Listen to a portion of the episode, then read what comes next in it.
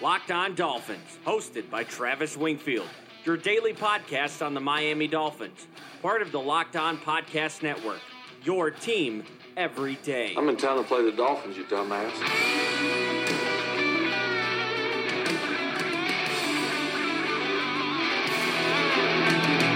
What is up, Dolph fans, and welcome into the Monday, January the 20th edition of the Locked On Dolphins podcast. I am your host, Travis Wingfield, and as always, I am here to bring you your daily dose of Miami Dolphins football. And on today's show, it is Senior Bowl week, and although I won't be there, it's still one of my favorite weeks of the entire year. We'll take a look at the offense on today's show, go over the names, and tell you who are the best fits at each position for your Miami Dolphins, plus some context clues into what kind of offense we could expect to see under Chan Gailey, the player in Mobile this week that fits that offense to a T, and I'll explain why Miami ought to say F it with regards to frugality this offseason in free agency, and we'll recap championship weekend. Busy show, all of that and more. But first, before any of it, I kindly invite each and every one of you to subscribe to the podcast on Apple Podcast, Stitcher, Spotify, and TuneIn, Google Play, wherever you get your podcast from. Go ahead and leave us a rating, leave us a review. Follow me on Twitter at Wingfield NFL, voted the number one follow on Dolphins Twitter by Dolphins Twitter. Check out the show at Locked On Fins. We'll follow you back. And of course,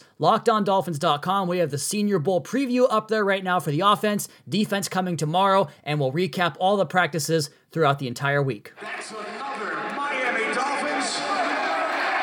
My first point of contention on the podcast today is talking about Miami's free agency approach this offseason, and we've received somewhat mixed signals from the Dolphins themselves in regards to their approach to the open market and spending exorbitant amounts of money on imported players from other programs. And while Chris Grier and Brian Flores have both mentioned they're going to look for players that make this team better and they have the cap space and the picks to do whatever they want, and they didn't just set themselves up in this position to not be aggressive in free agency, but on the other side of the coin, they've also mentioned that they don't want to go out and overspend, overextend themselves, and they're still going to be frugal and adhere to their own budgeting principles and budgeting they have for each position.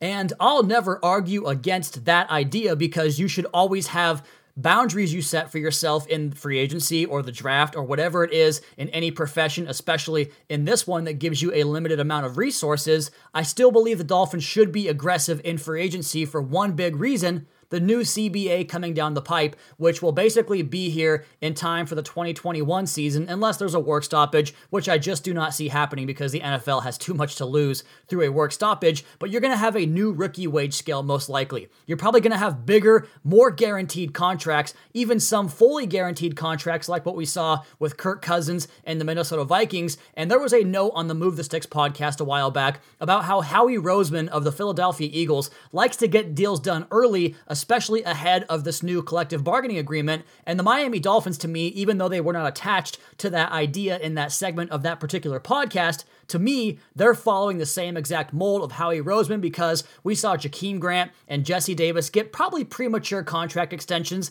this past summer. Davis, I think, has worked out so far. Grant, not so much because of the injuries. We saw Allen Hurns giving an in season two year contract extension, very cheap for him at that slot receiver position. We saw Eric Rowe extended as a very cheap safety contract when he was in the midst of changing positions and having success as the safety. We saw them give Xavier Howard a contract in the offseason, and that was the big money one, the big top of the market, top of the line free agency dollars. And that might be the biggest indicator for what the Dolphins want to do here because in reality, that contract is actually great for the Dolphins, even though it's a top of the line cornerback contract, but it gives them options to get out of that deal before the real money kicks in. Whereas if you gave that contract out post new CBA, you might be fully guaranteed, and all of a sudden, if Xavier Howard has knee issues or, I hate to say this, legal issues, maybe you can get out of that deal. That's why this is always a better situation to pay too early than to pay too late. Like, for instance, look at Rashad Jones and what has happened with his contract here in Miami and how quickly things have soured with him because the Dolphins paid him for what he did before, not what they projected in the future, which is what they did with Grant, Davis, Hurns, Rowe, and even to a lesser extent,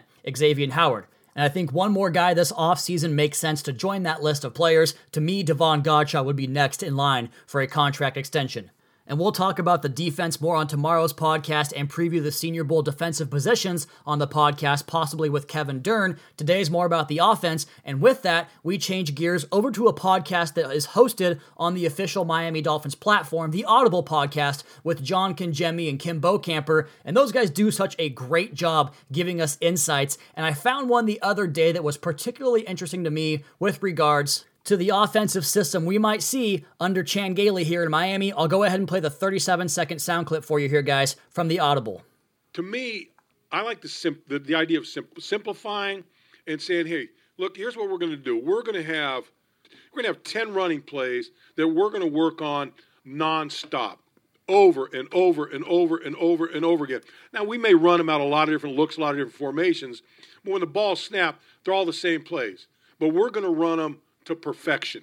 We're going to run them, and, everybody's going to know what they're going to have to do. Everybody's going to know their job, and it's just let it go and, and, and play that way, rather than saying, "Hey, we got we got we got our game plan. We got 35 runs and we got 32 passes." So that prompted me, as I am wont to do, to go do some research in regards to what Chan Gailey's offenses looked like in the past, and also how we can match that idea to the personnel in Miami. And the first thing I thought about was the fact that basically all of the Dolphins' passing success, and they didn't really have rushing success, we can just leave that in the rear view, but most of their passing success in December and late down the stretch came through guys just winning their one-on-one matchups, whether it was DeVante Parker taking down 50-50 balls, or Mike Gesicki getting mismatches on linebackers up the seam or up the sideline or in the middle of the field, or Albert Wilson getting jet sweep action or screen passes or short hookup routes and making plays that way, it got me thinking about the Jets and Bills offenses when Chan Gailey was there his last two stops in the National Football League and the players they preferred. And it would make sense that you would favor players in those type of systems, the ones that rely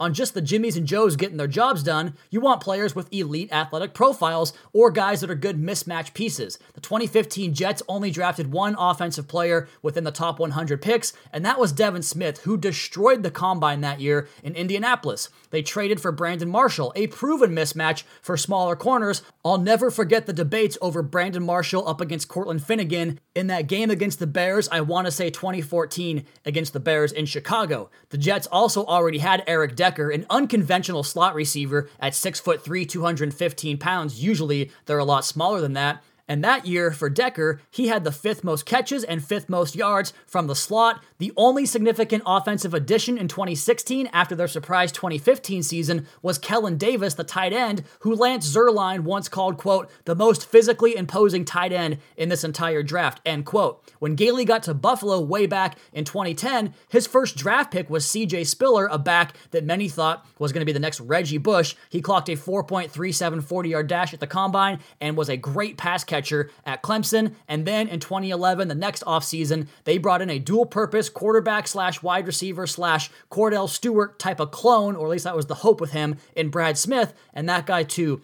blew up the combine. So, prototypes, athletic marvels, mismatched pieces that can cause problems over and over and over again against the defense without having to substitute and going from multiple packages, whether it's 12, 11, or 10 personnel, despite not making substitutions. To me, that will be the idea. And I have a player specifically in mind from this week's Senior Bowl. And we're going to preview the week of practices at Mobile on the offensive side on the podcast today. But first, before we get into that, do you ever find yourself wishing you had the same libido from your senior year of college? Now, unlike Neo, you should take the blue pill when it's Blue Chew. Listen up, fellas. BlueChew.com, that's blue like the color blue. Blue Chew brings you the first chewable with the same FDA approved active ingredients as Viagra and Cialis, so you know they work. You can take them anytime, day or night, game day practices, in the Matrix, even on a full stomach, and since they're chewable, they work up to twice as fast as a pill, so you can be ready whenever the opportunity arises. This isn't just for guys who can't perform, it's for any guy who wants extra function to enhance their performance in the bedroom. Blue Chew is prescribed online and ships straight to your door in a discreet package, so no in person doctor's visit, no waiting in the pharmacy, and best of all, no more awkwardness. Right now, we have a special deal for our listeners. Visit bluechew.com and get your first shipment free when using our special promo code MLB. Just pay $5 shipping. Again, that's B L U E chew.com, promo code MLB to try it for free. Blue Chew is the better, cheaper, faster choice, and we thank them for sponsoring the Locked On Dolphins podcast.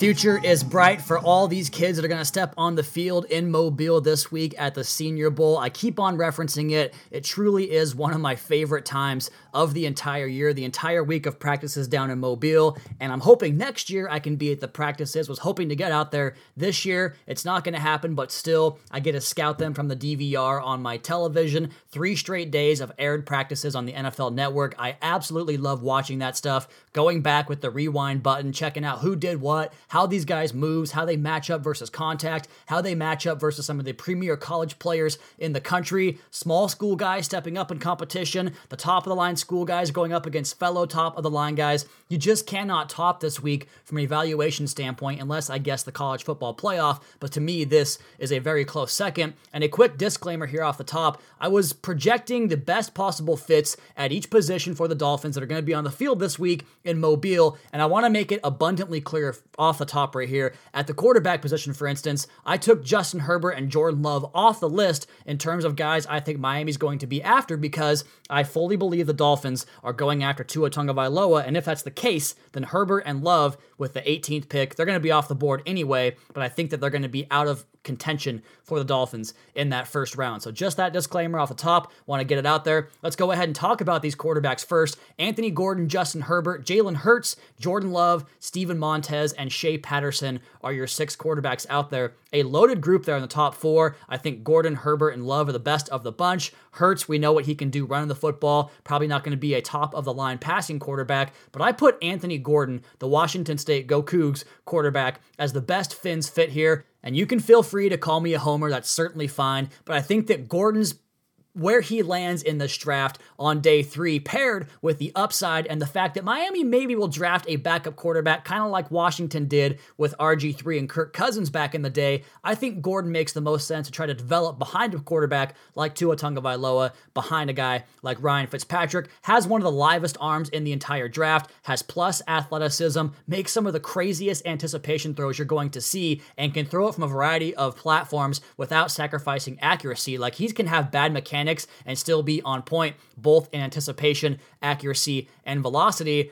But the reason that he could be available on day three and likely will be a Saturday pick is because of the inconsistencies in his decision making. This dude cost us some games. And when I say us, I mean the Washington State Cougars. He cost them some games this year by those bad decisions. The Apple Cup was a terrible tape for him, but he doesn't lack confidence. He'll rip tight windows, and it results in some absolutely gorgeous balls, but he will put his offense in harm's way way too often because of that. And that's why he's a day three pick. And to me, he comes on here as the fit for the Dolphins as a back backup slash developmental type of quarterback because he played in the air raid system, which gives you so many reps and allows you to see so many coverages and different defenses. And I think that will bode well for his development once he gets to the league and I think the Dolphins will have an offense somewhat similar to a spread out attack that goes empty a lot, and that's what Gordon played in. I want to watch him in the team period red zone work this week because those condensed areas, faster players, tighter spaces, it's going to challenge the way he sees the defense. I want to see how he grows throughout the week in that area. And the quarterback I'm keeping an eye on outside of Anthony Gordon, and I'm going to watch all these guys, don't get me wrong, it's Steven Montez. He's a big dude, big arm, athletic quarterback. Those check the boxes for what Brian Flores and Chris Grier like at the position. So quarterbacks will be interesting. Running backs, this group to me, not as much pop as it's had in the past. Darius Anderson from TCU, Eno Benjamin from Arizona State, JaMycal Hasty from Baylor, Joshua Kelly from UCLA, Zach Moss from Utah, Lamical Perine from Florida, and Ke'Shawn Vaughn from Vanderbilt. To me, the best Fins fit in that group is a guy I've been talking about all year long, Zach Moss from Utah. We saw the Dolphins running backs fail to create yardage on their own behind the line of scrimmage last year over and over again, and that's how you wind up with a 37 year old quarterback leading your team in rushing yards. We saw Kenyan Drake and Mark Walton. They could do it for the most part, sometimes, not consistently. And I think Myles Gaskin fits that bill a little bit later in the season on a small sample size. But watching Kalen Ballage and Patrick Laird attempt to do the same thing, that was hard on the eyes. And that's where Zach Moss comes in because this guy can pretty much eliminate angles behind the line of scrimmage. For a guy that's his size, that runs as hard as he does and as powerful as he does, he can cut on a dime.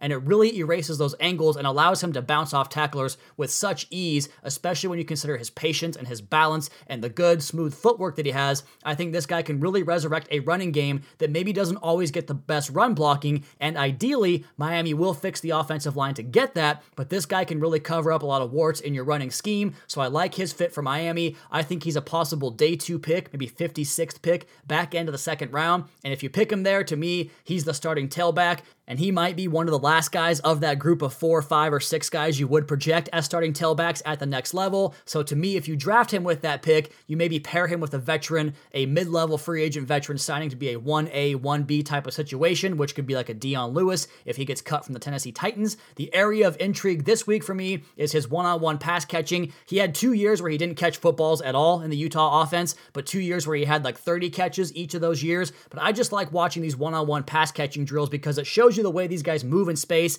gives them a two way go. It's telling of their ability to create separation as flexed out receivers. And if Moss can do that and nail that test both here and at the combine, he's going to rocket up the boards. Another back I'm keeping an eye on is Eno Benjamin from Arizona State. Good vision, instinctive nature, hard nosed running back, but he hasn't done anything in the passing game. And that's why I think he gets knocked down to the day three pick and number two running back for me here in Mobile for a Dolphins fit at the running back position. The receivers in this game Brandon Aiyuk, Chase Claypool, Quartney Davis, Devin Duvernay, Bryan Edwards, Antonio Gandy Golden, Antonio Gibson, KJ Hill, Van Jefferson, Jauan Jennings, Collin Johnson, Kalija Lipscomb, Denzel Mims, Michael Pittman Jr., and James Proche. To me, the best fit here for Miami, we're looking pretty much exclusively at slot receivers because you all know that I believe that Preston Williams and DeVante Parker could be the future of perimeter receivers, the best one two punch in the NFL if what they showed this year is actually what we're going to get in the future. So Miami, even with Albert Wilson, Allen Hurns, and Isaiah Ford, maybe they could use an upgrade at the slot receiver position, but it probably won't come until day three, and that's why I put Devin Duvernay in here. He's not going to explode with his quickness off the line in terms of the way he gets releases,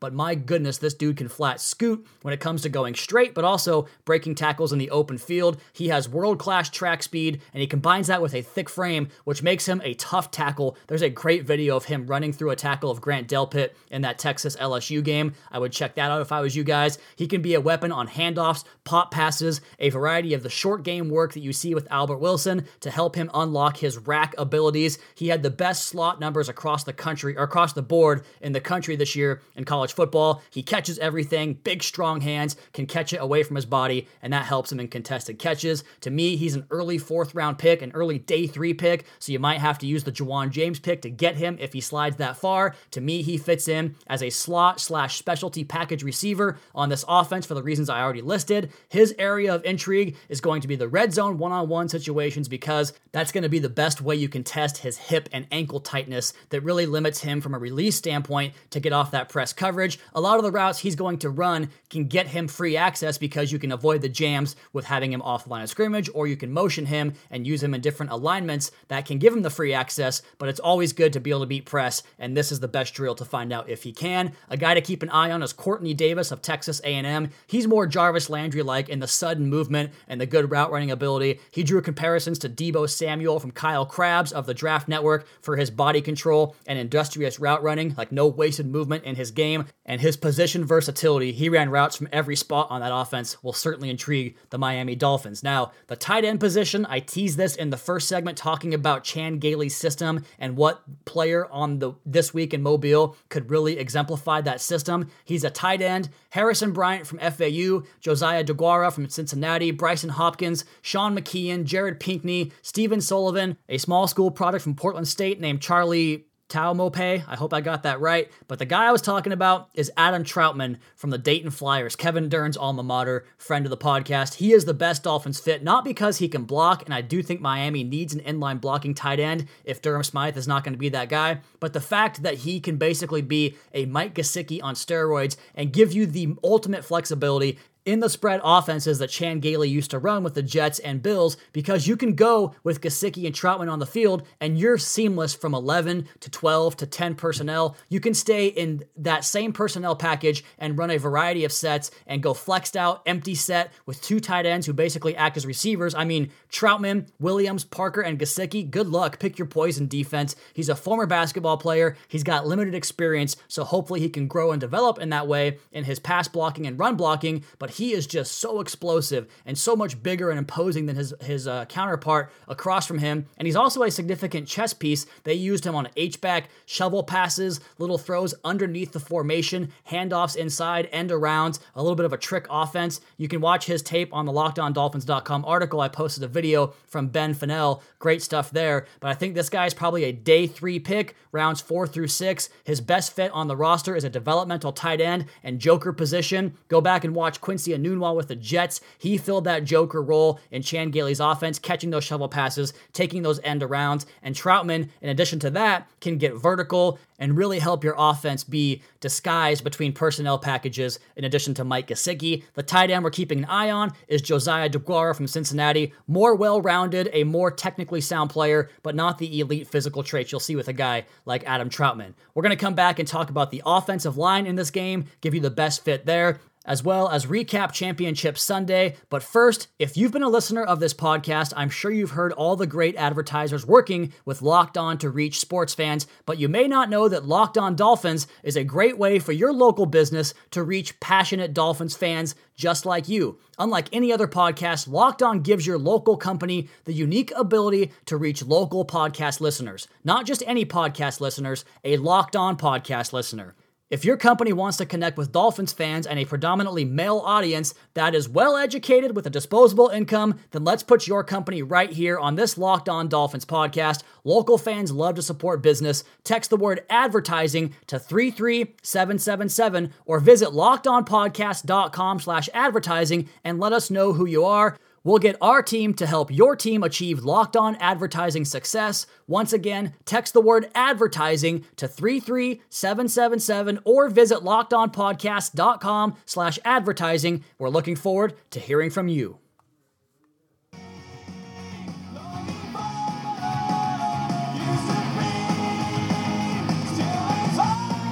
I would never shortchange you guys and leave a position off of the preview of Senior Bowl or any other positional preview we do here on the Locked On Dolphins podcast, taking another deep dive into some of the needs of the Miami Dolphins and some of the potential resources out there they could use to go get help at these positions. And we go right back into the offensive line here at the Senior Bowl. And this list is long because there are five positions on the offensive line Trey Adams, Hakeem Adeniji, Tremayne Anchrum, Ben Bartch, Ben Bredeson, Lloyd Cushenberry, Nick Harris, Matt Hennessy, Justin Justin Justin Herron, Herron, Jonah Jackson, Josh Jones, Shane Lemieux, Damien Lewis, Colton McKivitz, Matt Peart, Tyree Phillips, John Simpson, Terence Steele, Logan Stenberg, Alex Taylor, and Prince Tega Wanogho. The best fit of that group is Josh Jones from the Houston Cougars football program. And never mind the fact that the additions the Dolphins made at the offensive line, or specifically at tackle this offseason, were either bottom tier free agents or AAF products or other players with less than inspiring track records. The Dolphins told us they prefer length, size,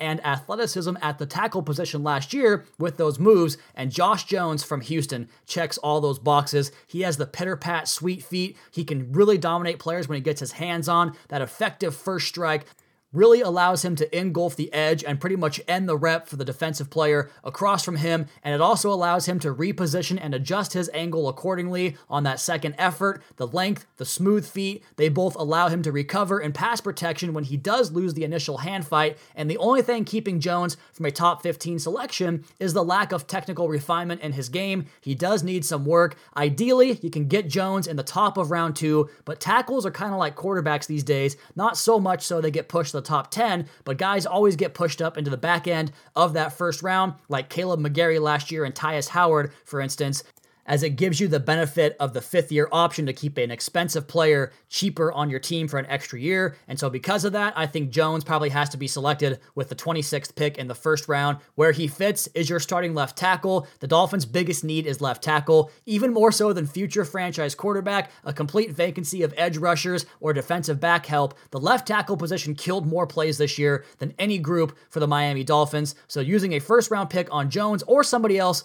puts that player in the starting lineup from day one when Miami opens up training camp. The area of intrigue this week, it's always going to be the same for me on the offensive line. The pit drill, it really tests a guy's ability to redirect, to get that vertical kick slide going first and early, and it tests their athletic ability to work deep, to work back inside. Love watching that drill. The player to keep an eye on at this group to me, talked about him all year long. Oregon's left guard, Shane Lemieux, checks all the boxes, smart, instinctive, can catch and climb and combo blocks in the running game, does not get fooled by any stunts or twists or games or exotic blitzes. And a big reason for that, he has a start streak that lasts four years at Oregon. The Dolphins love that in their offensive linemen, the reliability to be there for the team every single week.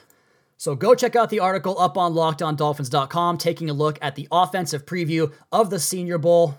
As those practices kick off on Tuesday in Mobile, we'll have coverage all week long of the practice. But first, let's go ahead and recap Championship Sunday that just wrapped up and when I say wrapped up, I mean halftime of the NFC Championship game, as once again that game turns into a boat race as under Kyle Shanahan, the 49ers just outflanking the Packers relentlessly on those wide zone runs, but also mixing it up with a mixture of those zone runs, but also the man and gap schemes they ran against the Packers to run it down their throat, take the ball away from Rodgers. He looks punch drunk back there behind that Packers line. Pretty interesting to see Aaron Rodgers and the Green Bay Packers look so overwhelmed as they do in that NFC Championship game. So it looks like we're getting the 49ers up against the Kansas City Chiefs. And really, quite frankly, I know this sounds hyperbolic or maybe a little bit too early to claim him this, but is Patrick Mahomes not the best quarterback you've ever seen from a physical trait standpoint and the ability to be able to play fast and against pressure and knowing where the ball has to come out and combining that with his physical traits that are just off the charts in terms of the legs, the arm, the off script, the on schedule throws. The guy's ridiculous. He looks like a multiple Super Bowl winner in his career, if you ask me. The end of the ride for Ryan Tannehill and the Tennessee Titans, and you saw some of the shortcomings in Tannehill's game in that loss against the Chiefs. He still struggles to get off the spot against heavy pressure, especially the blitzes up the middle, A and B gaps that the Titans could not get blocked. He also lacks urgency late in games, and in those situations where it's time to go and hurry up and take the chunks the defense gives you, he's just a little bit too on script and too by the book. Like I made a good reference to this to a buddy I was talking about the game with and said that Tannehill's going to pass the written test in terms of getting there and knowing the stuff that he studied pre-hand in terms of identifying the right fronts, getting the team into the right run looks against those fronts. And that's a big reason why the Titans had more running success was because of the way Tannehill operates at the line of scrimmage, but you also see the shortcomings with the way he processes post snap, some of the lack of touch throws down the field, like that wheel route to Firkser, just some of the shortcomings that we saw in Miami popped up in this game, but at the end of the day, I don't think it mattered because the Chiefs scored on five of seven drives, touchdowns that is, and the two drives they didn't score on, they just dropped passes on third down. So basically, the Chiefs' offense has been unstoppable since that 24 0 deficit against the Texans. And I know the Niners look just as good as the Chiefs do throughout the playoffs, but I just watched Patrick Mahomes and the things that he can do and the best game that he can play compared to what the best game that Jimmy Garoppolo plays. And it's got to be Chiefs all the way for me. This dude's going to be the roadblock in the AFC if the Dolphins want to get things turned around and become a championship contender you're going to have to go through Arrowhead, the Chiefs, and Patrick Mahomes and find a way to defend that guy with the rush contain idea as far as staying in your rush lane and, cont- and containing Mahomes inside the pocket and forcing him to beat you from there. The Titans tried it, it did not work. They just did not have enough bodies getting after him out on the edge. So that's something to think about going forward in the AFC when this team does get rebuilt and is ready to compete for January's success. And of course, that rebuilding process begins this week in Mobile with the Senior Bowl. We had the offensive preview today. We have the defensive preview on tomorrow's podcast with special guest Kevin Dern talking some Dolphins defensive scheme and some players we like this week in Mobile. So check that out. Check out the LockedOnDolphins.com website. We have plenty of Senior Bowl content for you guys there with videos and breakdowns on all these players, and of course the practice reports as we go on throughout the week. But let's go ahead and sign off on this show. You all please be sure to subscribe to the podcast on Apple Podcasts. Leave us a rating, leave us a review. Check out the other Locked On Sports family of podcasts for all the local and national coverage of your favorite teams. Follow me on Twitter at Wingfield NFL. Follow the show at Locked On Fins and keep up to date on the Daily Dolphins blog over at Locked On Dolphins dolphins.com. You guys have a great rest of your night. We'll talk to you again tomorrow for another edition of the Locked On Dolphins podcast, your daily dose for Miami Dolphins football.